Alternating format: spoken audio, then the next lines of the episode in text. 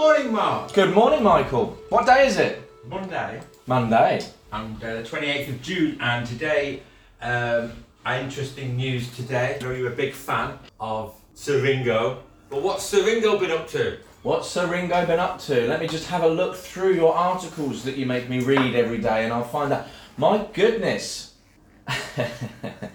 Sir Ringo Starr has dropped his legal case against the makers of a sex toy called a Ring O. Wow, Michael. Now that is interesting. I wonder if the said Sir Ringo also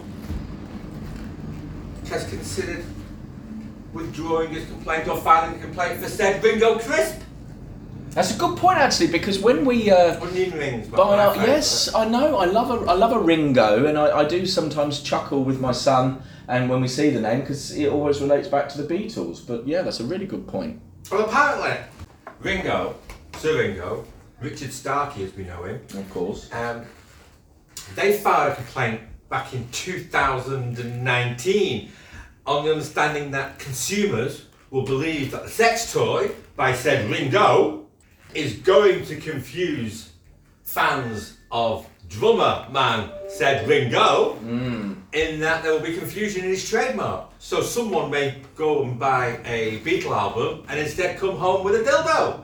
It's interesting. I mean, that's really interesting. It's also, let's be honest, it's not got a lot of legs, has it? Now, let's put the law into this. I mean, can you really see that there's a likelihood of confusion or uh, some form of relationship there between our beloved Richard Starkey and this Ring O that's a sex toy in that No, no, a dead 78 right. year old man? Joking aside, the law indicates that you have to have a likelihood of confusion. Of course. But really, the consumer will he likely to be confused between a pop star and, a, and a sex toy? Probably not. No. I know, I know there are a few dildo pop stars, but you know, But equally, I mean, using the word tarnish his name, I mean, really, I, I find it very difficult to consider any reasonable person um, would would have some sort of, or consider some sort of, uh, you know, there to be a relationship there between the two.